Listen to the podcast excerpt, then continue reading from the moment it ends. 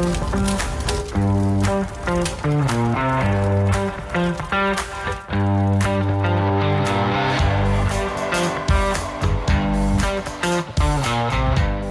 and welcome to Fire Headlines, where we discuss the hottest topics in fire service news. I'm your host, Samantha Didion, and today I am joined by the panel Chief Bob Horton and Chief Jeff Buchanan.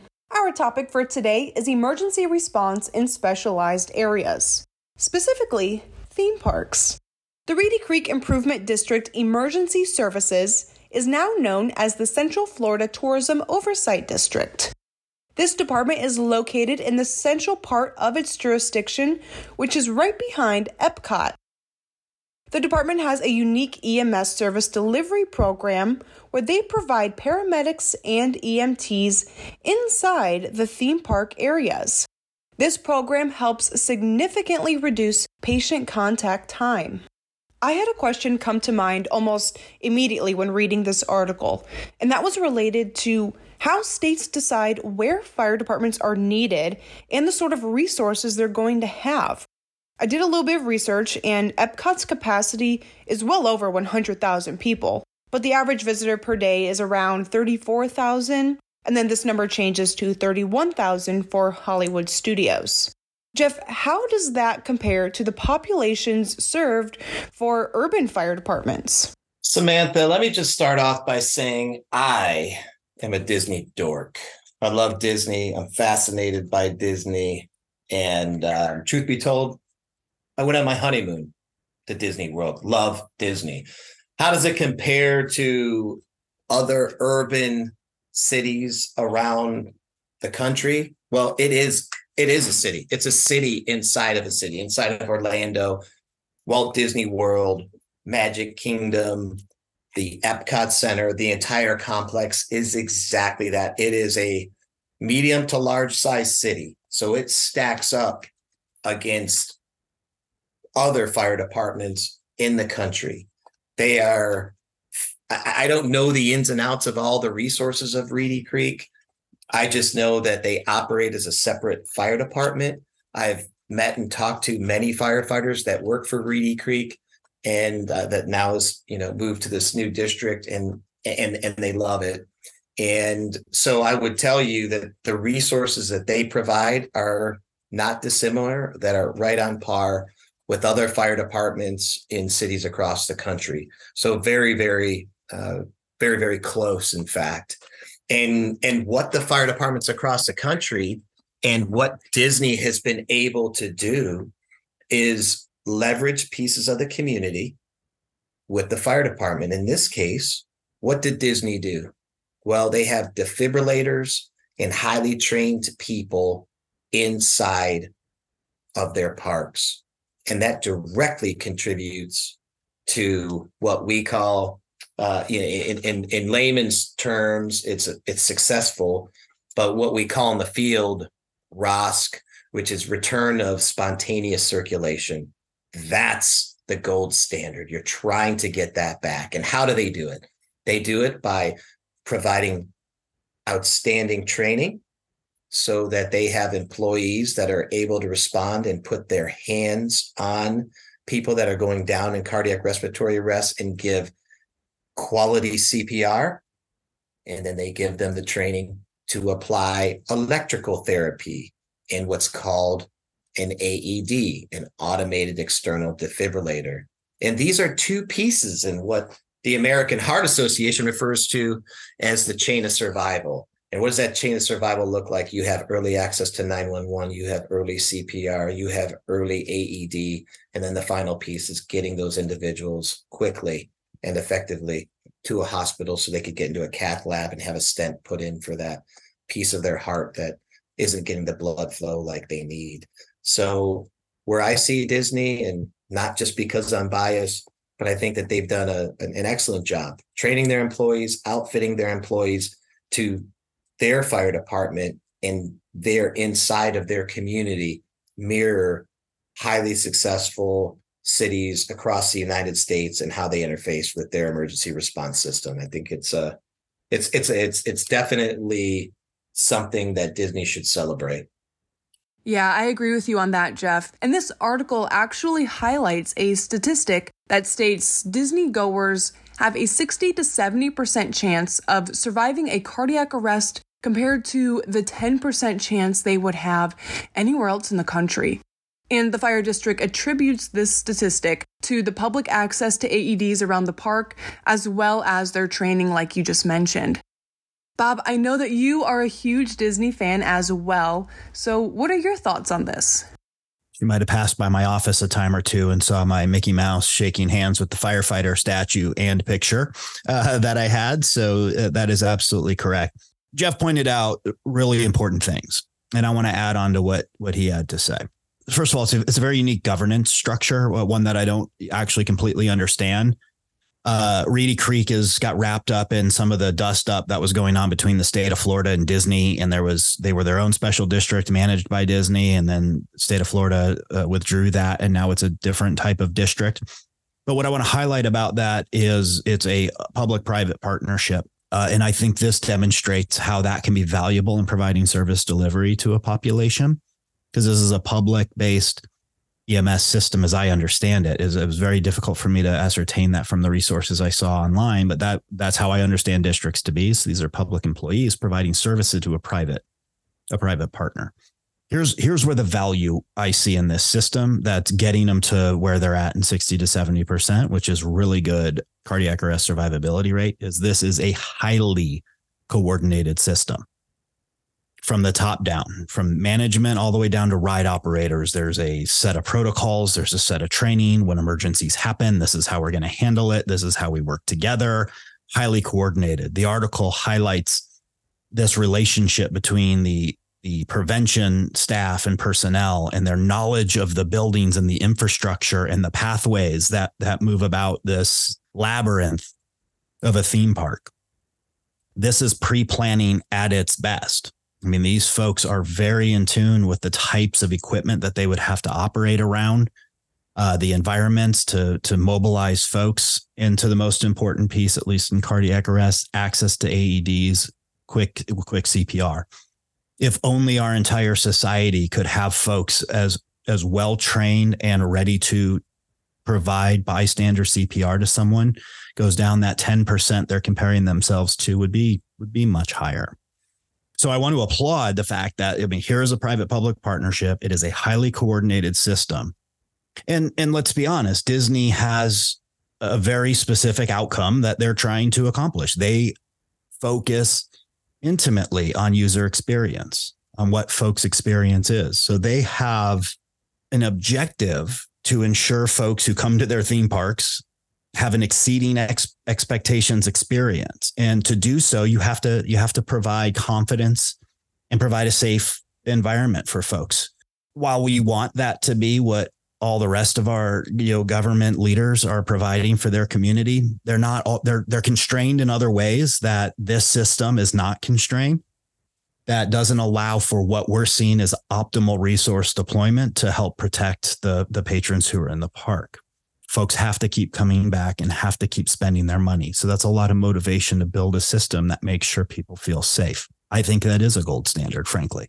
The correlation that you know that the article pulls between you know Disney's rate and where, where you would be anywhere else is sort of an unfair comparison. I mean, it's against the the the general population of a cardiac arrest survival of of 10%. That's not sort of comparing them against other environments that are maybe a little more similar other theme parks or other private venues that have trained staff and equipment on scene like major event centers so i just want to I, I don't want to i'm not dissing their cardiac arrest survivability rate i'm celebrating that but just in a fair comparison that that doesn't mean if you were at another theme park you're at a 10% likelihood of, of surviving versus being at a disney park uh, it, that's just the population at large. And the reason, in part, is we don't have AEDs everywhere they need to be. People don't know how to use them or where to find them. And there's great, great software out there, apps. I, software is not right. There's an app out there called Pulse Point.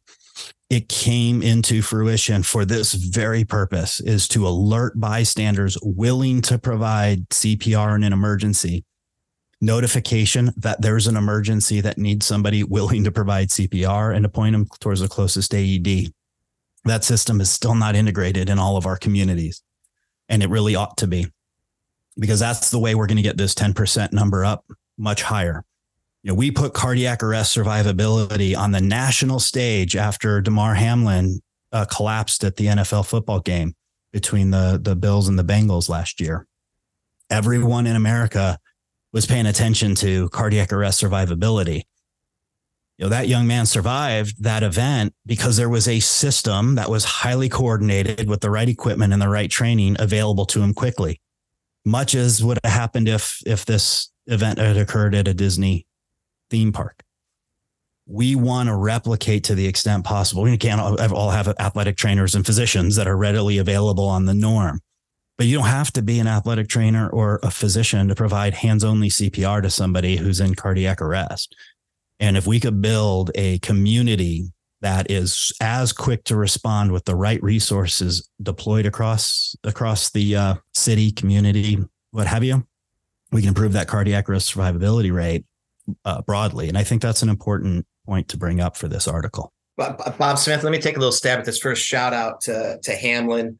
I love the fact that you brought him up, Bob. He officially made the 53 man roster for the Buffalo Bills. What a huge comeback story. I love that. I think it plays really, really nicely here. Again, love Disney, was just there in March, took the whole family there. And I can tell you this AEDs are prominently displayed for all to see in all the parks. Why do I connect that to the NFL and the Hamlin situation and the 53 person roster? Because it instills confidence. And then from that confidence, they get results.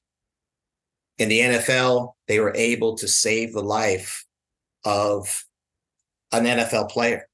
And in this case, Disney was able to save a life of one of their customers that were there enjoying themselves. So I, I love the way that that ties together. It's training, it's technology, it's having things prominently displayed and giving confidence to those that see that, that, hey, I'm, I'm safe here.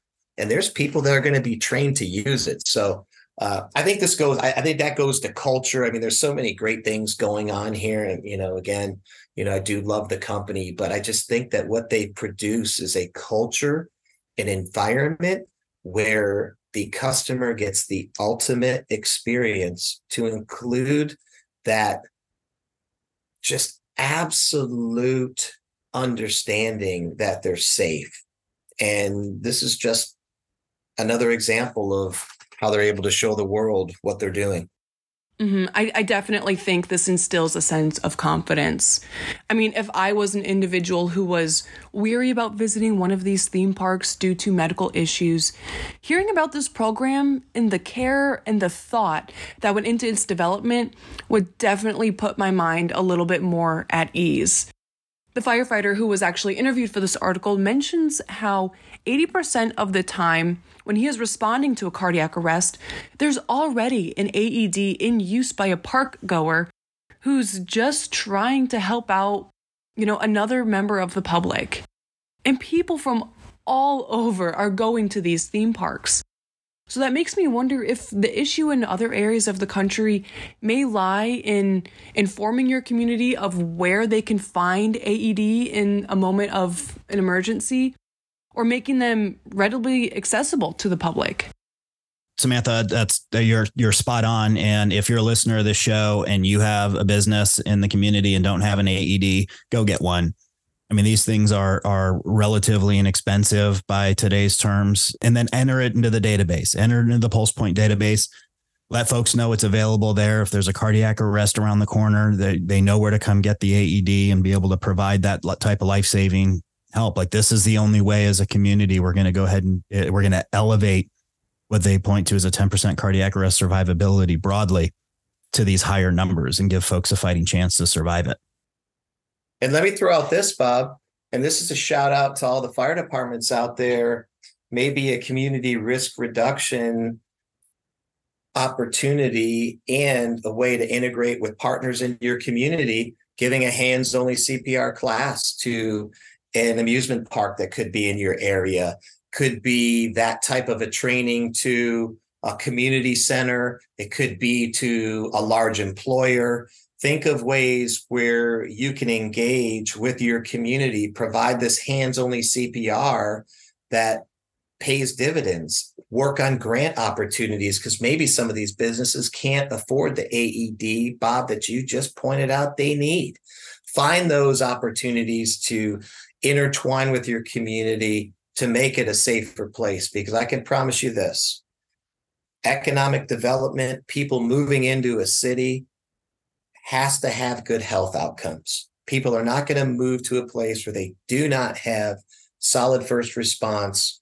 And this is just a way to enhance it. So, um, this is just again a shout to fire departments get involved with your with your partners and and provide this type of training because it goes just such a long way.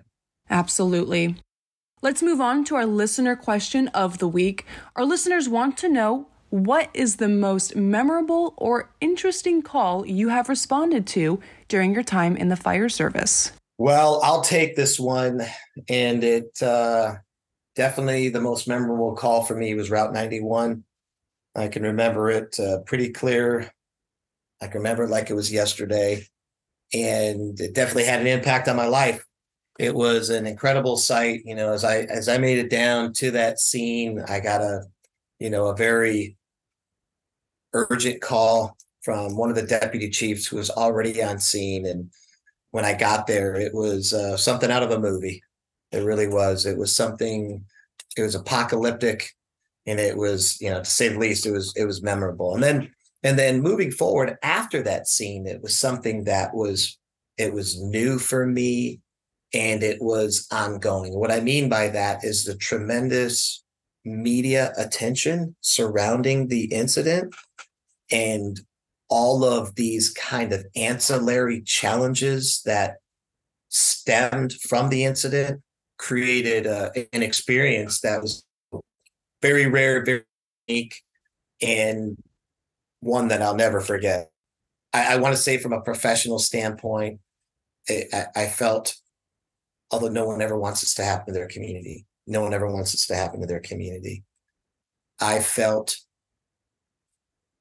honored to be able to serve in that situation, in that difficult time in the community. And it really is one of those once in a career type situations where you're hoping that you make the right decisions and you do the right things and and you make the most out of a really terrible situation and um, do i know that i did all those things? I, I don't know. I just know that i you know i did my best and was was was happy that I was able to to serve you know the firefighters that were on scene and the community in in the way that I did. And it was uh yeah just very memorable. So many memorable calls. I'll try to be a little lighthearted to balance out the experience that Jeff just shared. You got to also remember we we were both paramedics in Las Vegas and the the high degree of craziness that occurs in that town makes for a book alone of the types of calls that we had responded to. Uh, and uh, any responder has you know a mix of of funny or or traumatic or you know emotional or heartwarming. And and there was one that stood out and it's it, I found it to be for an emergency responder, it's humorous, but it really it really is a serious situation. So it's not that not that humorous. But this particular, I'll tell this one, and then just one that I think is is just absolute funny, especially on the heels of our prior episode. We talked about nine one one center call taking, uh, but there was this this couple in their seventies who just you know were were at each other's throats on a on a regular basis. I had been out to this this house three times that day, uh, us and law enforcement, because of conflict between them, just just arguing. And they, on the second call, law enforcement put these these this the husband and wife duo in different rooms in their apartment. Like you guys just stay in your different rooms and don't interact. And can't remember what the conflict was, but it, it was seemingly something mun- mundane.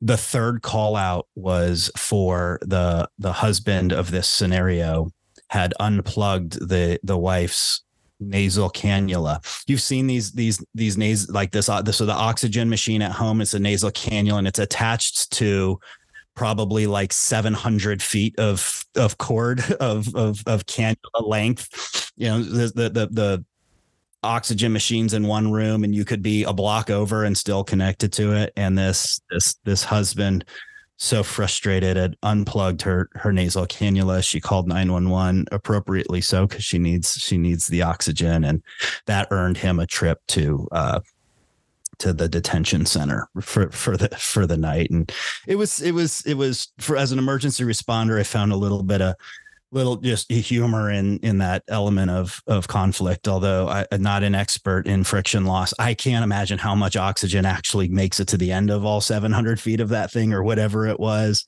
that call uh, that call stands out in my mind as we were talking about this and just one of the funniest 911 calls that came in. And i hope our friend jeff our friend bruno listens to the show. Bruno shared this story with me one day about a call comes into the 911 center and a guy's frantic about a major fire that's encroaching over the mountains of, La- of las vegas.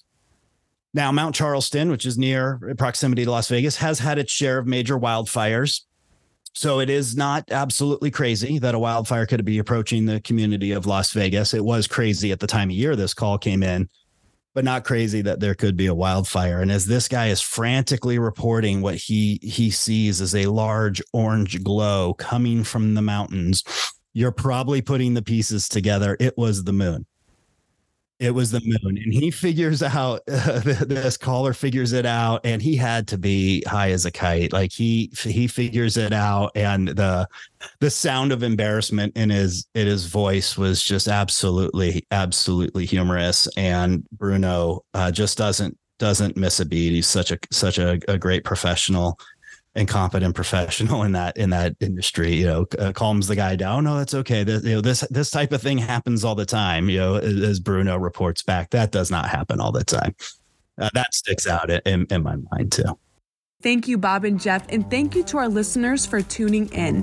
If you have a question for the panel, please reach out to us at fireheadlines at WFCA.com and let us know what's on your mind. We'll see you back here next week for more Fire Headlines.